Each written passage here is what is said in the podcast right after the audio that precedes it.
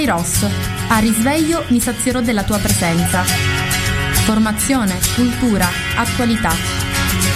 Lancia in alto la tua vita come una moneta e lasciala volare più su. La paura di cadere non potrà mai farti male se tu chiedi aiuto lassù. Cadi, poi piangi, ma credimi, lui è già lì con te.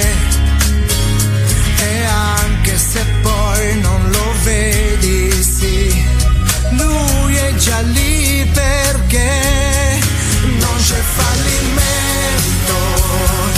Se porti Dio dentro di te, mi sono visto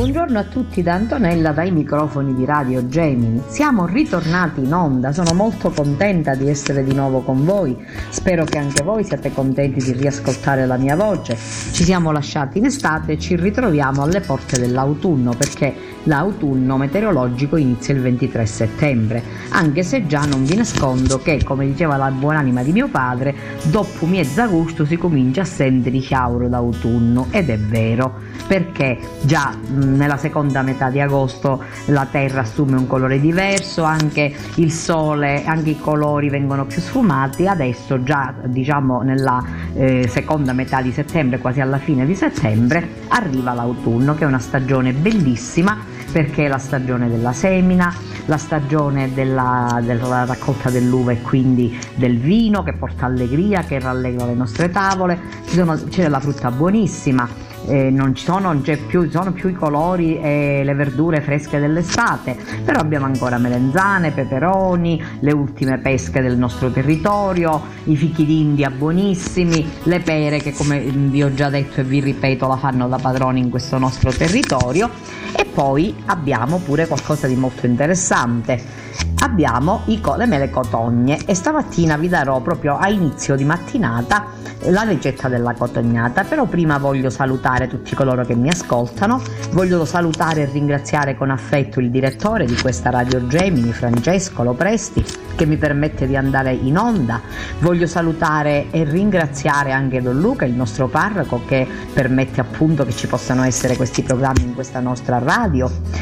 E mi piace pure salutare tutte le persone che mi ascoltano. So che ci siete un poco di persone che siete affezionate a questo programma. Spero che possiamo risentirci e spero che io possa portare qualcosa a tutti voi. Po- Una delle poche cose che faccio volentieri, che so fare, è la radio. Mi piace tanto, non è che sono brava assolutamente, però mi piace perché è un modo per entrare nelle vostre case, per intrattenervi con voi, per trascorrere piacevolmente qualche momento e dare un taglio diverso magari alle nostre giornate. Saluto le casalinghe che sfaccendano, alle prese magari con uh, un, inizio di cambio di stagione, ma il cambio di stagione estivo è molto più semplice perché non ci sono coperte da lavare, ci sono soltanto magliette, indumenti estivi che è molto più facile lavare e riporre. Però una mamma di famiglia, una casalinga ha sempre tantissimi impegni e quindi io rivolgo il mio affettuoso saluto a tutte queste persone che magari nel silenzio umilmente svolgono il loro mestiere senza mai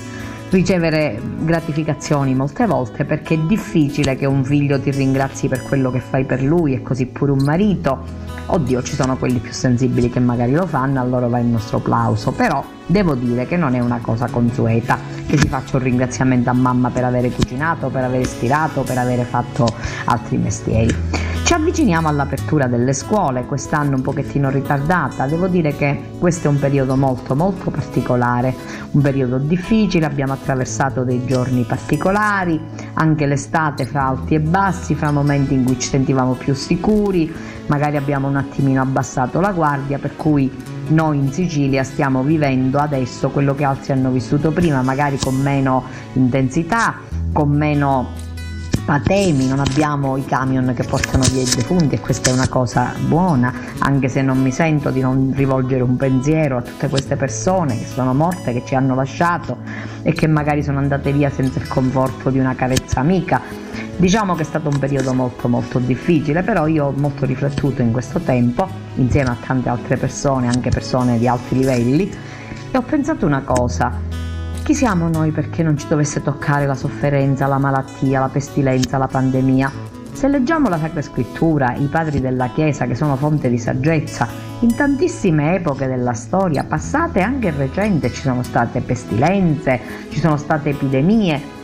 e sono state affrontate con coraggio, con tutti i mezzi pochi che c'erano allora, però si, si è riusciti ad affrontare queste, queste epidemie, ad andare avanti. Ecco, io mi auguro che anche noi siamo così bravi, soprattutto da superare proprio le malattie nel senso stretto della parola, diciamo nel senso sanitario, ma nello stesso tempo riscoprirci persone, riscoprire una dimensione umana, smetterla di puntare il dito, di accusare, di fare congetture, di pensare a chissà quale progetto diabolico che indubbiamente c'è perché il male nel mondo esiste e il male viene dal demonio, però esiste pure il bene e l'ultima parola come sappiamo non va al male bensì al bene. In questa mia trasmissione di oggi, come vi dicevo, voglio cominciare proprio con qualcosa di ameno. Voglio darvi la ricetta della cotognata.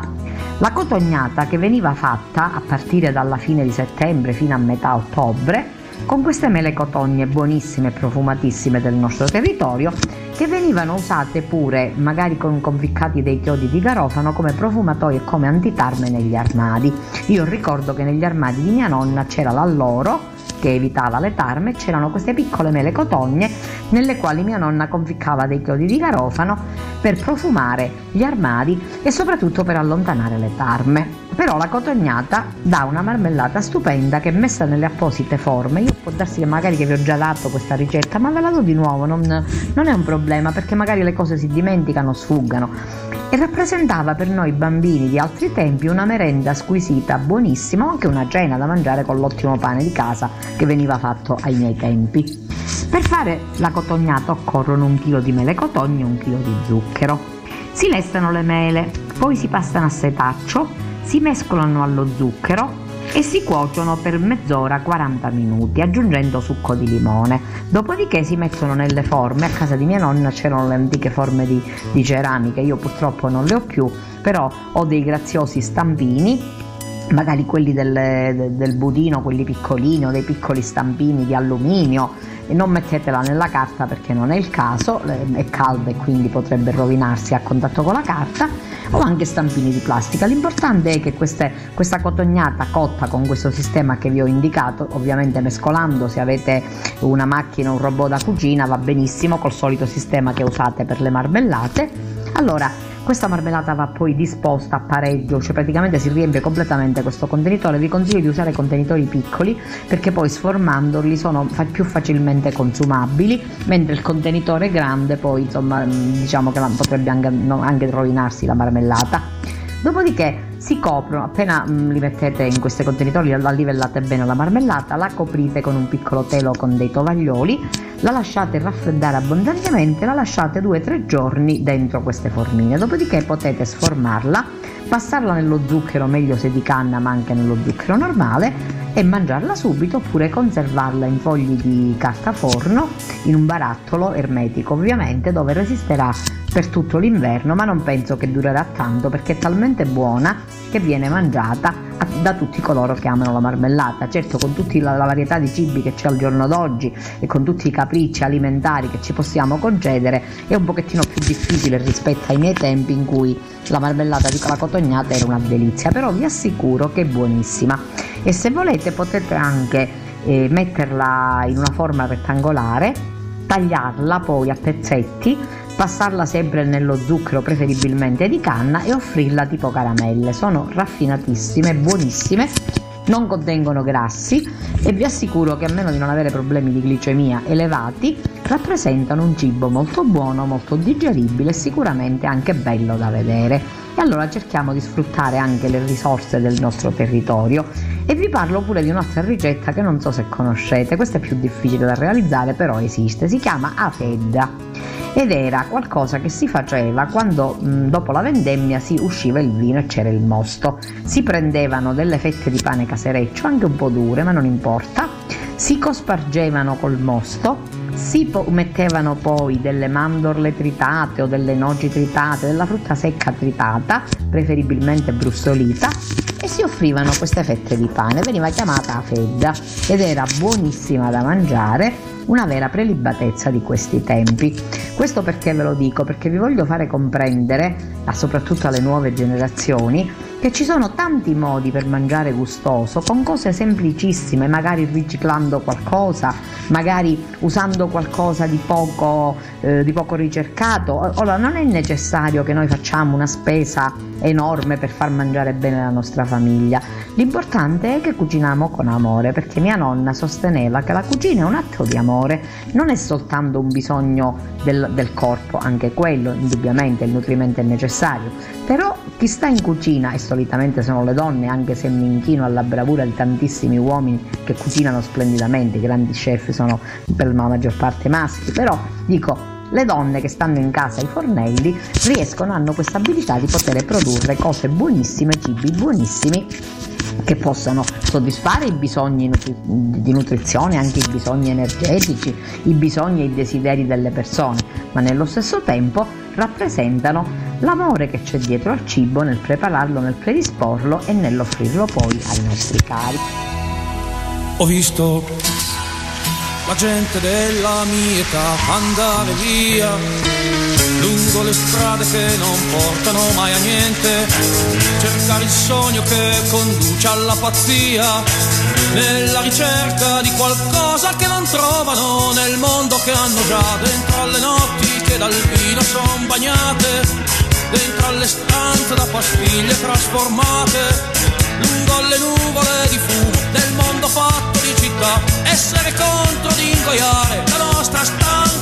civiltà è un Dio che è morto. Ai bordi delle strade, Dio è morto, nelle auto prese a rate, Dio è morto, nei miti dell'estate, Dio è morto, mi han detto che questa mia generazione ormai non crede in ciò che spesso ha mascherato con la fede nei miti eterni della patria o dell'eroe perché è venuto ormai il momento di negare tutto ciò che falsità perché di fatte di abitudine e paura una politica che solo fa carriera. Il perbenismo interessato la dignità fatta di vuoto l'ipocrisia di chi sta sempre con la ragione mai col torto è un Dio che è morto. Nei campi di sterminio Dio è morto. Coi miti della razza Dio è morto con gli odi di partito Dio è morto ma penso che questa mia generazione è preparata a un mondo nuovo a una speranza appena nata ad un futuro che dà in mano a una rivolta senza armi perché noi tutti ormai sappiamo che se Dio muore per tre giorni e poi risorge in ciò che noi crediamo è risorto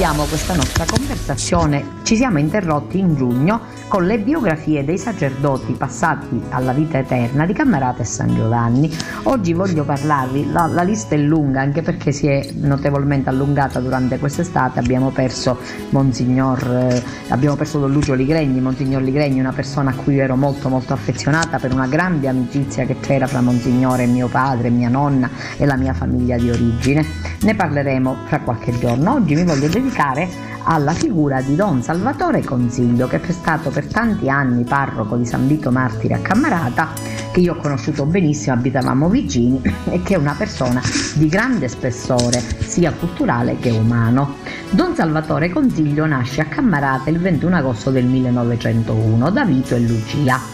riceve dai propri genitori un'esemplare educazione di orientamento cattolico e sin da bambino manifesta il desiderio di farsi prete, incorporato eh, dalla, in, incoraggiato dalla sua eh, insegnante signorina Ninnina Gerardi, donna Ninnina Gerardi che io ricordo benissimo, una grande insegnante elementare, una persona di grandissima fede e anche una persona di grande grande carisma.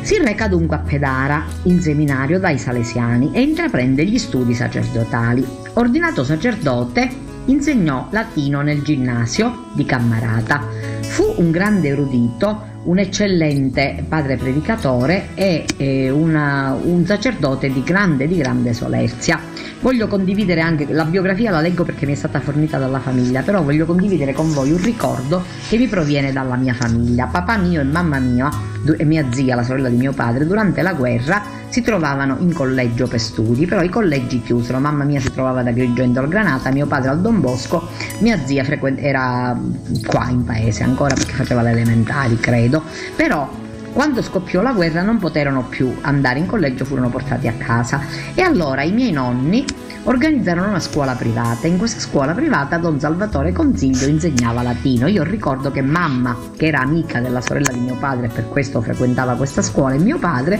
dicevano che era un insegnante bravissimo e un insegnante anche molto severo. La sua eh, indole un po' burba e autorevole diede di lui un'immagine severa e rigorosa, ma dal cuore grande, sempre molto generoso col prossimo, specie con le persone bisognose. Si rese disponibile verso gli anziani e gli analfabeti per aiutarli nelle varie pratiche burocratiche. Difensore della libertà, coltivò l'ideale di una società democratica e libera, dove tutti potevano avere le stesse opportunità. Amante del sapere e della cultura, dava molta importanza all'istruzione invogliava e incoraggiava agli studi per essere liberi e indipendenti e potere, eh, potere anche decidere della propria vita in maniera indipendente. Fu generoso benefattore di varie associazioni, specialmente in Africa e in Asia, ricevendo dopo la sua morte i suoi eredi, i suoi, suoi fratelli e i nipoti ricevettero numerosi ringraziamenti da tutte queste associazioni a cui lui faceva delle elargizioni con grandissima generosità. Fu anche eh, diciamo generoso benefattore e era anche una persona mh, molto molto laboriosa, un parroco molto soleste per moltissimi anni, il resto della parrocchia di San Vito, fino alla fine e anche quando eh, un, un, ictus cerebrale lo, lo stroncò, eh, continuò a celebrare nella chiesa delle, delle, figlie Mari, delle, delle, figlie di Maria Ausiliatrice. Era un salesiano convinto e, e diede grandissimo impulso alla, alla, all'opera salesiana a Cammarate a San Giovanni Gemini. Isti- infatti istituì eh, una festa in suo onore per aver ricevuto una grazia, la grazia della guarigione di, di un fratello da una brutta malattia che aveva contratto durante il servizio militare, il fratello Vincenzo appunto. La festa caratterizzata dalla processione eh, col simulacro del santo si è svolta, cominciò a svolgersi nel 1934 e,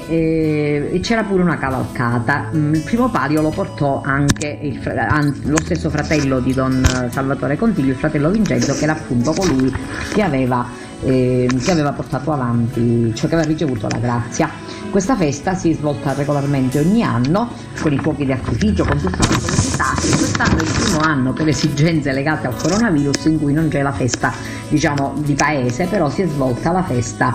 in chiesa con grande solennità e già domenica c'è stata, mm, venerdì, sabato e domenica c'è stato il trigo e domenica la messa conclusiva. Un particolare aneddoto conferma la fede e la fiducia verso la Madonna. Durante la seconda guerra mondiale, preoccupato per i giovani che venivano chiamati alle armi, li invitò a lasciare la loro foto sotto il mantello della Madonna del Riparo nella chiesa di San Vito, con l'auspicio di ritornare a riprenderselo finita la guerra. E finita la guerra, neanche una foto rimase sotto il mantello perché tutti coloro che avevano posto questa foto tornarono a riprendersela. Fu eh, anche ehm, una persona, fu parroco di San Vito per moltissimi anni, fu vicario foraneo e eh, fino al 3 giugno dell'87 eh, lui del 1977 celebrò, eh, celebrò messa, poi mh, salì al cielo e nel suo, mh, di lui rimane un toccante testamento spirituale. Diceva, rendo la mia anima a Dio, pregando la Madre Santissima di accoglierla nella sua clemenza e deporla nel costato dell'anima del Redentore Gesù ci, eh, ci, ci, riuniremo tutti in paradiso, state eh, tutti mh, mm, forti nella fede, l'ora è grave, occorre però fedeltà e eh, grande preghiera. Ecco, era una persona molto molto di fede, diciamo che per molti anni fu il confessore di mia madre, per cui io ho ricevuto da mia madre questo racconto di questa persona che con grandissimo senso, con grandissimo discernimento e con grandissimo amore verso le anime dei penitenti le consigliava. Mia mamma era rimasta orfana molto giovane, per cui non aveva una mamma a cui rivolgersi la sorella viveva lontano e mamma mi diceva sempre quando era bambina se io mi va a confesso ne faccio consiglio quando non esce do confessionario perché allora ci si confessava al confessionale mi esce risollevata, mi aiuta sempre, mi dona sempre conforto, mi dona sempre coraggio. Di questo carisma di confessore ho voluto parlare perché è un ricordo personale di famiglia e mi è piaciuto anche condividerlo con voi. Io lo ricordo molto bene, era molto affezionato a mio zio vescovo e quando lo zio d'estate veniva, Monsignor Consiglio era una delle persone più assidue che al pomeriggio veniva a sedersi a casa per fare una conversazione con mio zio. Si chiudevano nel, nel salotto, quindi io non so di cosa parlassero, ovviamente erano argomenti religiosi, però mi ricordo anche che ogni tanto ci lanciava qualche battuta di spirito, che si intratteneva con noi bambini. Ho un ricordo molto bello di questo sacerdote burbero, come erano i sacerdoti di una volta e le persone di una volta, perché allora non c'era l'abitudine di entrare in confidenza, eravamo tutti molto timorosi e molto riverenti nei confronti dei sacerdoti, l'abito talare ci, ci intimoriva tanto tutti, erano altri tempi. E ripeto, Monsignore era un pochettino burbero, però aveva un cuore grande, questo noi bambini lo capivamo e molte volte le sue battute, eh, qualche, qualche piccola sottolineatura che lui ci faceva, per noi magari potevano suonare come rimprovero, ma non erano rimprovero, erano semplicemente piccole correzioni che potevano aiutarci per svolgere un cammino molto più facile, diciamo, un cammino fatto bene. E un altro ricordo che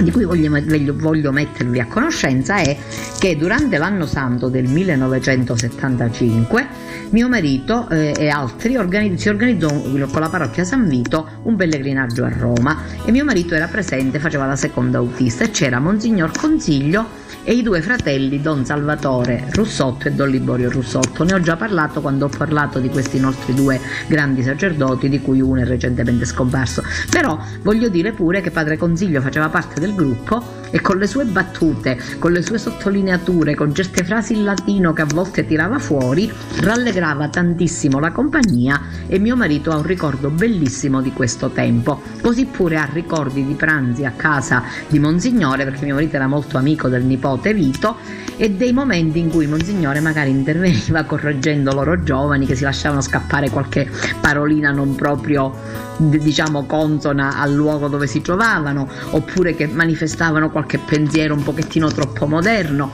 E allora Monsignore con grande serietà li correggeva però anche con grande simpatia e con grande amore anche verso le persone. Ecco di questo sacerdote nonostante l'atteggiamento un pochettino burbero si ricorda il grande grande servizio svolto nella parrocchia San Vito per tantissimi anni e anche confessando gli ammalati distribuendo l'Eucaristia alle persone che non potevano uscire uscire, organizzando il mese di maggio. Io ho dei ricordi bellissimi di questi mesi di maggio in cui venivano dei predicatori da fuori e Monsignore era attivissimo nell'organizzazione. E quindi e poi questa devozione, questo culto a Don Bosco e questo spirito non parlare di un avvenimento di ieri 21 settembre. Infatti sono trascorsi 30 anni da quando è stato ucciso un giudice di Caticattirro Savio Livatino. Il giudice ragazzino, secondo una definizione che diede all'allora presidente della Repubblica Francesco Cossiga, che poi smentì, che magari voleva essere forse dispregiativa, non so, non voglio entrare nel merito, però in realtà questa idea del giudice ragazzino a me è sempre piaciuta perché era vero, era un giovane ed era una persona di grande capacità professionale, ma soprattutto era un grande cristiano. Scrive così a venire Bassetti, il mondo ha bisogno di eroi come Livatino. Quando Rosario Livatino fu ucciso non lo conosceva quasi nessuno. Lavorava in un tribunale di periferia, si occupava dei sequestri e delle confische dei beni di provenienza illecita acquisiti dai mafiosi. Lo faceva in modo inattaccabile, rispettando le garanzie degli accusati con grande professionalità e con risultati concreti. Per questo la mafia decise di eliminarlo. Il mondo ha bisogno di tanti piccoli e grandi eroi del quotidiano, come lo fu davvero Rosario Livatino. Ed è davvero beato un popolo, un paese che ha uomini e donne così. Lo ha sottolineato il cardinale Gualtiero Bassetti, presidente della CEI, domenica durante la messa nella chiesa romana del Sacro Cuore del Suffragio, promossa dal Centro Studi intitolata al magistrato martire in occasione della, dei 30 anni della sua uccisione ricordandone l'esempio non soltanto per i magistrati ma per tutti coloro che operano nel campo del diritto, per la coerenza tra la sua fede e il suo impegno di lavoro e per l'attualità delle sue riflessioni. Bassetti ha ricordato la figura del giudice ragazzino che riuscì a ritrovare una sintesi tra religione e diritto che non appare scontata ha elevato il comandamento della carità a norma obbligatoria di condotta per, per, perché è proprio questo salto di qualità che connota il cristiano. In altre parole, non c'è piena giustizia senza amore. Ricordando le parole di Papa Francesco pronunciate nel discorso ai membri del Centro Studi Rosario Livatino il 29 novembre 2019, il cardinale Bassetti ha rimarcato che il Livatino ha lasciato a tutti noi un esempio luminoso di come la fede possa esprimersi compiutamente nel servizio comun- alla comunità civile e alle sue leggi e di come l'obbedienza alla Chiesa possa coniugarsi con l'obbedienza allo Stato, in particolare con il ministero delicato e importante di far rispettare e applicare la legge. Un tempo si dichiarava beato un popolo che non avesse avuto bisogno di eroi è una, una, citazione di Bertolt Brecht, e così pure di santi, di figure esemplari, di testimoni. Permettetemi di obiettare che abbiamo bisogno di tanti piccoli e grandi eroi del quotidiano che si sentano chiamati mentre attendono al loro lavoro, che sappiano comportarsi in fedeltà alla missione ricevuta, che donino umilmente la vita giorno per giorno, là dove si trovano a vivere e operare, che abbiano il coraggio della fedeltà nonostante i limiti e le umane debolezze, che onorino il proprio mandato qualunque esso sia. Con estrema dignità ha continuato il cardinale Bassetti. Davvero beato un popolo, un paese che ha uomini e donne così, ha concluso. Ha continuato il cardinale Bassetti. Beate le istituzioni che sono presiedate presidiate da figure simili, beati quei malcapitati, quei poveri, quei soggetti meno fortunati che ricorrono a una giustizia amministrata da persone simili. Il messaggio di Mattarella, gratitudine del paese a chi ne tiene viva la memoria. Ricordare la vile uccisione di Rosario Livatino richiama la necessità di resistere alle intimidazioni della mafia, opponendosi a logiche compromissorie, all'indifferenza che minano le fondamenta dello Stato. Così il Presidente della Repubblica Sergio Mattarella nel messaggio inviato al presidente della sottosezione di Agrigento dell'Associazione Nazionale Magistrati Giuseppe Miceli, Rosario Livatino, sostituto procuratore della Repubblica e poi giudice della sezione misure di prevenzione del Tribunale di Agrigento, ha condotto importanti indagini contabili e bancarie sulle organizzazioni criminali operanti sul territorio e sui loro interessi economici, ha ricordato il capo dello Stato. Egli ha individuato lo stretto legame tra mafia e affari concentrando l'attenzione sui collegamenti della malavita organizzata con gruppi imprenditoriali. Consapevole del delicato ruolo del giudice in una società in evoluzione e della necessità che la magistratura sia e si mostri indipendente, egli ha svolto la sua attività con sobrietà, rigore morale, fermezza e stancabile impegno, convinto di rappresentare lo Stato nella speciale funzione di applicazione della legge, ha sottolineato. A distanza di 30 anni desidero manifestare apprezzamento e vicinanza per tutte le iniziative promosse in ricordo di questo valoroso magistrato e rinnovare i sentimenti di partecipazione e gratitudine del Paese a tutti coloro che lo hanno conosciuto e stimato e che in questi anni ne hanno costantemente tenuto viva la memoria. È molto importante che abbiamo letto questo articolo non a caso perché Rosario Livatino era un nostro conterraneo. Era nato a Canicattì, viveva e operava in Agrigento, proprio al Tribunale di Agrigento, era una persona di grande carisma ed era un grande cristiano, ecco perché è molto importante ricordarlo. Ieri ci sono state una serie di manifestazioni sia a Canicattì che a Palermo, c'è stata la presenza del Presidente della Repubblica Sergio Mattarella, quindi qualche cosa di molto importante e di molto serio, queste figure importanti, questi modelli ai quali dobbiamo guardare, ai quali devono guardare i nostri giovani, sono cose molto serie queste, non possiamo tergiversare su questo genere di figure. Rosario Angelo Rivatino nasce a Canicattì il 3 ottobre del 52 e muore in Agrigento il 21 settembre del 90. È stato un magistrato italiano assassinato dalla mafia, così scrive la sua biografia. Vi dicevo all'inizio, e lo ripeto, che c'è in corso un processo di, bio, di beatificazione. Figlio di Vincenzo Livatino, laureò, il papà era laureato in giurisprudenza ed impiegato all'esattoria comunale di Rosalia Corbo. Conseguita la maturità presso il locale liceo classico Ugo Foscolo, dove si impegnò nell'azione cattolica, nel 71 si iscrisse alla facoltà di giurisprudenza di Palermo, presso la quale si laureò cum laude nel 75. Tra il 77 e il 78 prestò servizio come vice direttore in prova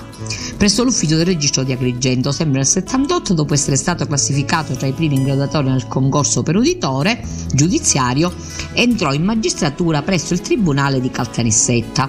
Nel 79 diventò, diventò sostituto procuratore presso il Tribunale di Agrigento e ricoprì la carica fino al 1989, quando, ruolo, quando assunse il ruolo di giudice all'atere. Venne ucciso il 21 settembre del 90 ad Agrigento sulla statale 640 mentre si recava senza scorto in tribunale per mano di quattro sicari assoldati dalla SCTID agrigentina, organizzazione mafiosa in, in contrasto con Cosa Nostra. Era a bordo della sua vettura, una vecchia Ford Fiesta color amaranto, quando fu speronato dall'auto dei killer. Tentò disperatamente una fuga a piedi attraverso i campi limitrofi, limitrofi, ma già ferito da un colpo ad una spalla fu raggiunto dopo poche decine di metri metri e freddato a colpi di pistola. Del delitto fu testimone oculare Pietro Nava, sulla base delle cui dichiarazioni furono individuati gli esecutori dell'omicidio. Nella sua attività si era occupato di quella che sarebbe esplosa come la Tangentopoli siciliana e aveva messo a segno numerosi colpi nei confronti della mafia attraverso lo strumento della confisca dei beni.